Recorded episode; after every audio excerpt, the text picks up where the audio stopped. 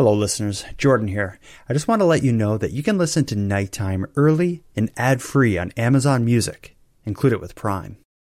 This episode is brought to you by Shopify. Whether you're selling a little or a lot, Shopify helps you do your thing, however you cha-ching. From the launch your online shop stage, all the way to the we just hit a million orders stage. No matter what stage you're in, Shopify's there to help you grow. Sign up for a $1 per month trial period at shopify.com slash special offer, all lowercase. That's shopify.com slash special offer. This episode is supported by FX's Clipped, the scandalous story of the 2014 Clippers owner's racist remarks captured on tape and heard around the world.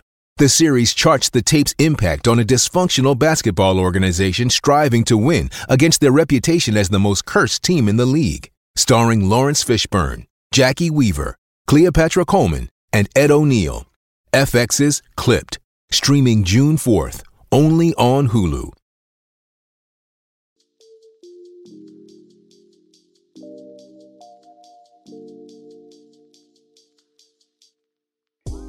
Before we begin, I want to take a moment and tell you about another podcast I've been involved in that some of you may want to check out.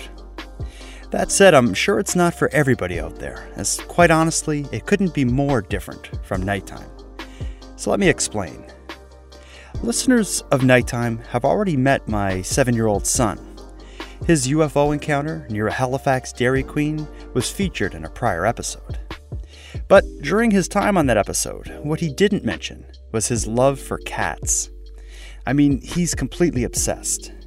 But in one of life's many cruel twists, his love for cats is rivaled only by his allergies towards them, and it's a real shame. But thankfully, he is able to use technology to overcome the biological barriers that keep him away from the felines that he loves. His passion for cats is on full display in his new podcast, Talking About Cats. As the name suggests, in each episode, my son Dominic talks about cats, talks to his friends and family who have cats, or he listens to recordings his listeners send in telling him about their cats. So, if you like cats, kids, and podcasts, search for and subscribe to Talking About Cats wherever you get nighttime.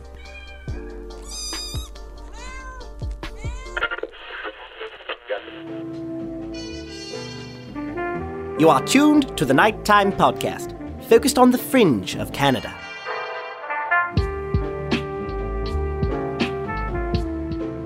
As listeners of this show hopefully noticed by now, I put a lot of effort into uncovering the many interesting people, places, and events Canada has to offer. In this episode, I'm going to tell you about a past discovery I've made that's become an annual pilgrimage. For me, this story starts back when I was a kid. Like many on the east coast of Canada, my childhood summers have always included a weekend or two in Cavendish, Prince Edward Island. For any of you unfamiliar with the place, it's a sort of seasonal tourist haven that kicks into swing late spring and grinds to a halt once school gets back in session each September. For my brother and I, the highlight of these vacations to Cavendish was always a visit to the Rainbow Valley theme park. For any of you not fortunate enough to have visited, Rainbow Valley was something like a cross between Disney World and a high school play. The attractions all appeared to be homemade, more than a bit unrefined, and wonderfully tacky. But there was something about it that just reeked sincere and genuine. But anyway, I won't waste too much time reminiscing about my childhood memories of Rainbow Valley. Instead, I'll advance the narrative by about 30 years or so. As anyone fortunate enough to have grown older knows, life has a funny way of repeating itself. Just as my parents did with my brother and I, I too take my two boys to Prince Edward Island each summer for the water parks and the roller coasters. But sadly, one thing has changed. The whimsical Rainbow Valley is now long gone, and in its place are unimagined half assed tourist traps. I hate to be that guy, but I am. The attractions in Cavendish PEI, much like everything else in the world, suck much worse now than they did when I was a kid. And Perhaps that's what motivated me to expand my summer vacation to the parts of Prince Edward Island that exist beyond Cavendish. A few years back, I decided to take an afternoon and road trip to the Twin Shores campground in Kensington, PEI, to visit the location of a UFO sighting I covered in one of the earlier episodes of the show. While on my way there, I passed by the topic of this episode, and the sight of it nearly caused a traffic accident. On an otherwise forgettable street, a strange looking and obviously aged mansion stretched out on a large, well landscaped lot. I looked up at the house and thought to myself, what the hell is that? And then I saw the sign advertising tours of the Haunted Mansion amusement park, and immediately my afternoon plans changed. As I pulled in, I was overwhelmed by what can only be described as a sort of gothic amusement paradise. There were gargoyle statues, they were offering rides on a ghost train, and, of course, disembodied voices screamed out from beyond. And the best part is, this obviously wasn't one of those turnkey, store bought amusement park attractions. This had that unique touch that can only be achieved by the passionate work of a DIYer, just like the Rainbow Valley I spent my summers at all those years ago. Now, as far as the Haunted Mansion goes, to say the place has sunk its teeth into me would be an understatement. My annual vacation to PEI is no longer confined to Cavendish. It's, in fact, my day trip to the Haunted Mansion in Kensington that I most look forward to. And I'm about to share the place with you.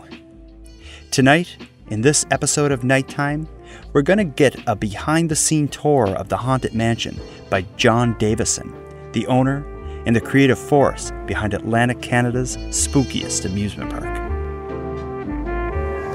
Oh my god, something's gonna, something's gonna pop out! Ah! What, what's that guy doing? Something came out of the bed! Well, let's jump into it. So, first, just tell me about the place. Like, for people who've never been here or ever heard of the Haunted Mansion in Kensington, what is this? Well, the Haunted Mansion reportedly was built back in the 1890s by this uh, eccentric English gentleman, Dr. Jack, who had come here.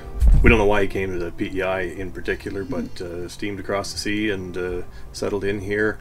Um, and he built it, called it Whitechapel. Okay. It was uh, an inn, and he had a little uh, sort of doctor's practice surgery area where he, he did his work and his experimentations. Um, and uh, yeah, years later, the, the place had kind of fallen into disrepair. And, and when we kind of came across it, we said, well, let's open it up as a museum. And we decided, well, it turned out more of a haunted house than a museum. Yeah, I couldn't imagine this being anything beyond a, a haunted mansion. It, it just, you know, when you look at the building from the outside, it's it's a haunted house. It just is. Yeah. The style is really unique. When you look at it from the outside, it's not like anything else on this this island. Like, what? How would you It's, describe? well, it's building? it's the uh, the old English Tudor style. Okay. Um, is what the building with the the black and white.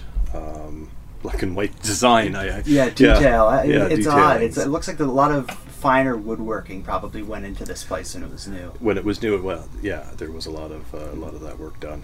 How did you come to open this as like a roadside haunted attraction? Like, how did how did that come to be? Well, a number of years back, it was a friend and I. Um, when when we purchased this business, it was it was Kensington Water Gardens, and uh, there was a kind of a walkthrough attraction in here in the building. Okay. Um, he and I had had always thought, well, we'd love to open a haunted house, um, but this was kind of it was up for sale and it was available, so we jumped in, and we ran it for the first summer and.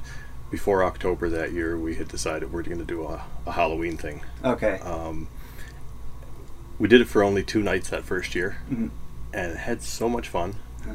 The next year, of course, Halloween got went from two nights to I think four nights, and the year after that, then Halloween went from four nights to eight nights.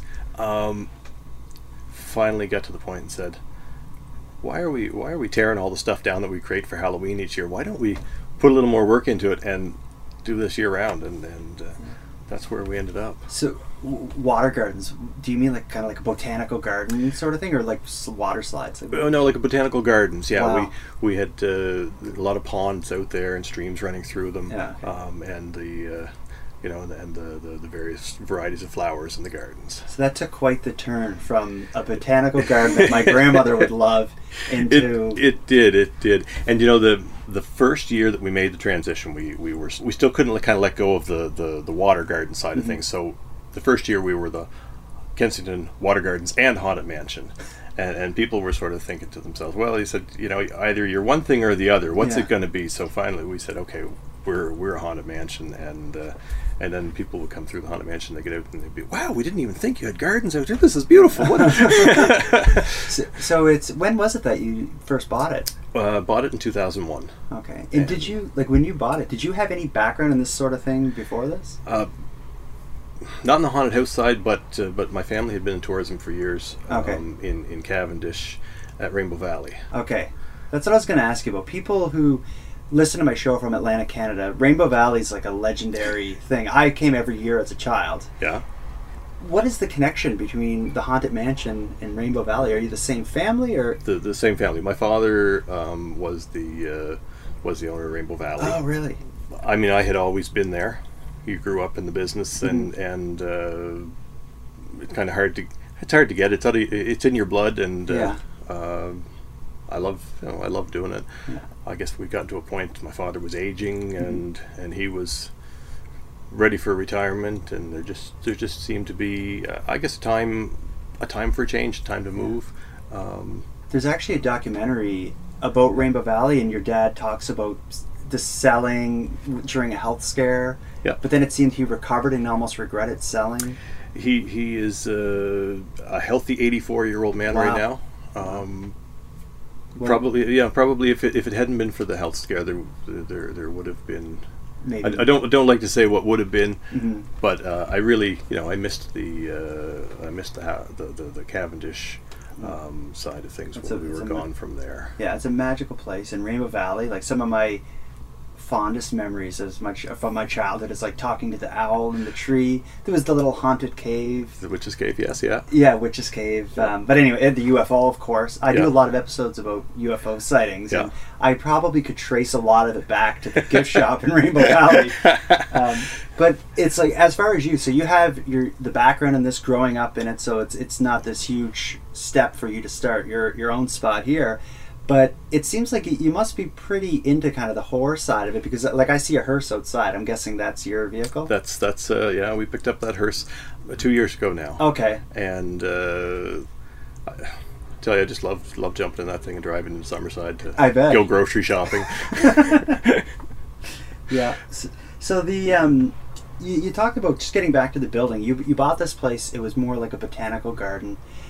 What did like what kind of work had to go into changing the building full time from you know a, a garden tour into the haunted mansion? Like the the reason I ask that is because when you walk through it, a lot of the stuff in here, the scares and the equipment, doesn't appear to be the stuff you would order online and buy or something. It looks a lot of kind of homemade DIY type stuff. Like well, and, and there's a lot of that from the from the background at Rainbow Valley. yeah. Um, we always found that if you were going to do something uh, in in sort of an amusement park in Atlantic Canada, you had to be able to do a lot of things yourself because you really couldn't afford to bring in, you know, the high quality stuff that was being produced down in the southern states. Um, my father was a great person for figuring out how to build something, and would tinker at something until until they got it right. Uh, and I, I guess it kind of flowed in, and and I've kind of got a. My background was in electronics, um, making things move. Yeah. and and yeah, it kind of came came pretty easy when you started to say, okay, this is what I want to happen. You just thought it out and Just made it work. made it work. Yeah, the animatronics. Um, at the time, I remember how realistic they appeared as a child at Rainbow Valley, but I think it almost fits better here because they're they're just so creepy because they're human, but they don't quite move like a human. So they're much better suited in a haunted mansion than you know Yeah. uh, an owl in a tree. An owl whatnot. tree, But yeah. It's uh, but yeah, that's it's funny because it's a lot of what I enjoyed about Rainbow Valley. It seems so genuine and sincere, and like you can tell someone put a lot of love into it and a lot of care and thought into it. That's what I see here, and that's why I like it here so much. As you walk through, it doesn't look like an investor just dropped down money and had some company come in and put this together, you can tell it's people who, with a passion for it, that are, you know, carefully deciding what goes where. Well, thanks for saying that.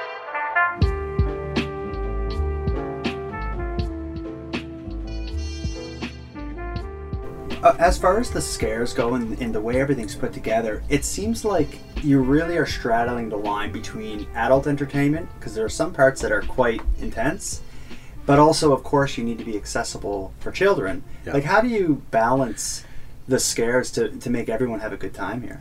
It's it's a hard thing to do to try and to try and scare the adults um, without, I guess, putting it out of the realm of a child's activity. Um, we stay away from anything kind of that's that's bloody and gory. Yeah, that being said, there's a sink upstairs that runs blood all the time. but we stay away from any, you know, like a, a disembodied head that's Actively. yeah actively bleeding all over the place. I'd like to do something like that. That'd be fun. Yeah. But uh, yeah, no, we we try to stay in, in in more like a startle and a surprise. Okay. Um, in a creepy environment. Yeah.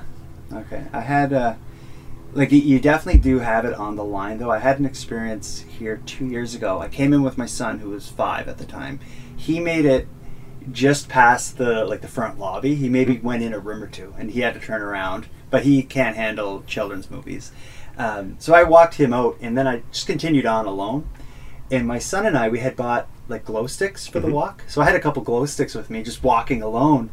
And as I was walking, I entered a room and I could hear like a child like weeping. And for a second, I wasn't sure if it was a part of the ride, but it was like no, like a little boy. And I think his he was in with his siblings who like went a room or two ahead, and I think he was too behind. afraid to go. so I pretty much re- like I gave him the glow sticks that my kid had so he could light the way, and I'm like, let's you know, got to get you caught up to your family. but it was uh, for a second I felt like I was in a real world like emergency. But of course, it's very safe and all that. But it's like you must have a lot of experiences where people just cannot take it. Like, can can you think of some of the more memorable times that somebody had to back out? A lot of the ones that really stand out in my head are are the uh, are the times from Halloween because of course at Halloween things are ramped up a little bit more and we've got uh, we've got our real people inside as well. Um, it's not unusual to hear it being said, "Oh my gosh, I just peed." so that happens. Eh, on, on the one hand, you sort of think "God, we've got a cleanup to do, but on the other hand, you sort of think, "Ah, yeah. I'm a little little satisfied by that too." yeah, that's like the ultimate customer service su- survey. Like, I peed in that, Yeah, a little. but then it wasn't my choice. Yeah, and we do have we do have the fire exits along the way, and and people are encouraged if you're. Yeah, if you can't handle it, don't don't feel bad about going outside about going out the fire exit Yeah. because What percentage of the people do you think make it through? Like, are we talking like 95%? Oh, I yeah, I think a good ninety-five percent come make it through. Yeah. Um, a lot of times, the the kids who are the most afraid, once they make it through, if they if they make it all the way to the basement, they make it out the the door. Um, after a few minutes of a cool down, they're ready to come back in and do it again. Yeah, It's a real feeling of accomplishment for them, uh-huh. and I could see that. yeah, Because it is a lot like a roller coaster. it is. It's a, it's a, it's yeah, kind of building you up, building you up, and and then boom, you get dropped. and then when you walk out i can now i can it makes sense because when you walk out of the the tour you're kind of in this beautiful garden i have always thought that was kind of odd but Yeah. fitting but now it makes sense why there's these lovely gardens up there That's right, yeah. And we, we kind of play the gardens off as being, you know, Dr. Jack's um, personal gardens that he used to. Uh, well, we'll say he fertilized it well. yeah what who knows It's a, a mystery best left unsolved i would say Exactly. you know, as yourself being involved in putting this whole thing together, there's so many individual like scares and pieces of equipment and whatnot. Do you have any part of the tour or the house that's like your personal favorite, like the, the part you're most proud of? I've always been particularly fond of the uh, the cemetery scene that we that we have down in our, our little churchyard at the far end of the building. Yeah. it, it was one that we put a lot of uh, a lot of more a lot more detail into. Um, I feel the you know I feel the, the the effect still stands up today, although I do have some you know some ideas of what I'd like to do to change Yeah. it now. but I've always been happy with that one.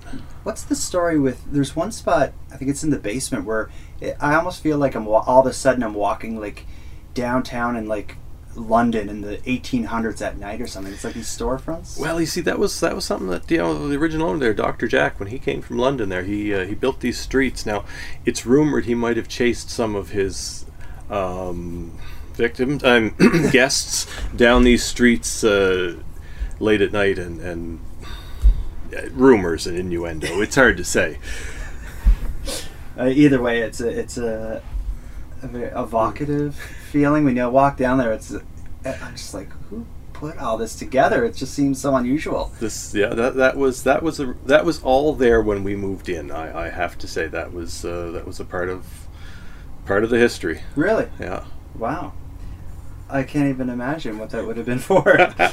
um, you mentioned as well, like the, the idea of you're always kind of uh, changing things around, looking for ways to improve it. Can you think of anything in the, in the in the mansion that was like? Was there ever like a, a scare, or a piece of equipment that you thought would work, but you just couldn't get it right, or maybe something that you didn't think would work, but it exceeded your expectations and really came together? Ooh. the bottomless pit was one that um, we had uh, had been at a, a uh, one of the haunt shows, and in a seminar, these guys were discussing how they had how they'd made the bottomless pit in their haunt, mm-hmm. and and of course came right back here, and I said, "This is what we've got to do." I said because it was a there was we did have a room, and it was kind of a dead room, mm-hmm. and and I said we've got to have this built in there, mm-hmm. and. Uh, I've never been disappointed by the by the bottomless pit. Yeah, that's a fantastic spot. The effect of standing there, it's, it's so so real. You, you're you're ready to separate off the platform and go into the hole. yeah. Yeah.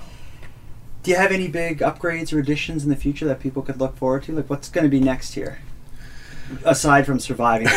We're going to make it through the pandemic, and we'll all wear. No, uh, I do have a couple of the rooms inside there that uh, say one ones that have been um, have been there for a long while, and basically want to just sort of gut them and pull them out. The idea to keep the to keep the thing as a story as you start in the first room and and and create the story on the way through. Um, that's that's the sort of the, the big thing for me. So yeah, there's a couple things that we need to correct just to make the to make the story flow okay. um, and and get it uh, get it just right.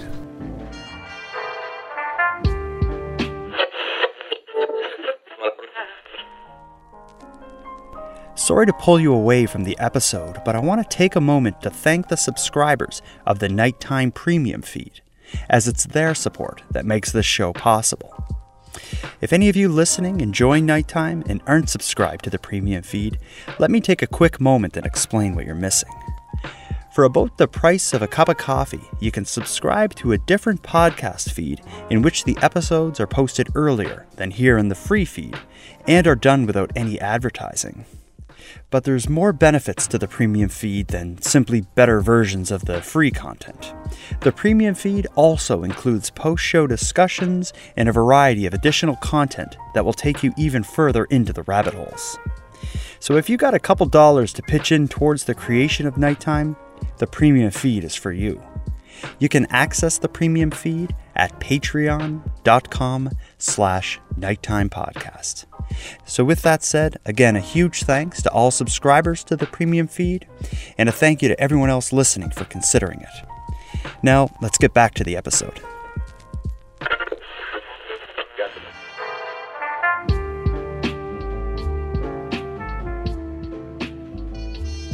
And for, um, I, I want to ask you as well about what was in the news was there was a statue stolen from here a year or two ago, a We, head. we had a giant head stolen. What's the story with that and what happened? Um, well, the giant head was something that we had we had. Uh, I guess when we when we were looking for something to stand out for, we had we had built this head and it sat on one of our gate posts at the road for years. Uh, a number of years back, then I had picked up a couple of stone gargoyles, Yeah, and they awesome. they replaced everything at the gate. So the head was um, on one of the train rides, the little train ride that we do for the kids. Mm-hmm. The the head became just sort of a statue along the way that the kids would see in the in the bushes and be able to point at and, Okay. and various things. Uh, and the uh, the head was I have no idea why, but somebody jumped the fence. The only thing that went missing was this giant head. Wow. Um, and and it, it never never turned up. It's been a year now, and uh, there's been nothing.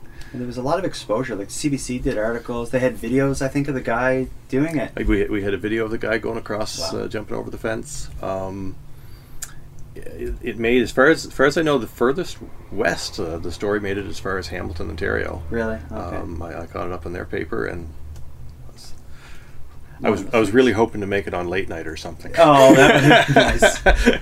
So, for for people hearing this that want to check this place out, how can they find you and find out about it? Where, where's the best spot? Um, Facebook. Check our Facebook page. Yeah, we've got our Haunted Mansion Facebook page or uh, or hauntedmansionpei.ca uh, for the website. Um, lots of good pictures on the on the Facebook page, and uh, if you've taken a picture here and, and you've you know got it on your computer later on and discovered that there's somebody standing in the background, share it with us. Yeah. that that said, like running a haunted attraction like this, have has there ever been anything that's happened in here that made you kind of wonder if all the scares were of your doing? a lot of nights, especially getting ready for Halloween, you know, we, we put a lot of long hours in. Um, most of the staff has gone home at a, at a decent time, and, and I'm working in the back end myself. And you'll start to hear noises, and I know the noises that we put in here. I know the noises that we created, and I know the noises that we have on soundtracks. And you hear noises that aren't your noises. That's when it's time to go home and go to bed. Yeah. Yeah. So it could just- be the long hours. It could be Dr. Jack's experiments. It could be Dr. Jack's experiments. You just never know what might turn up down there. I'm gonna freak out.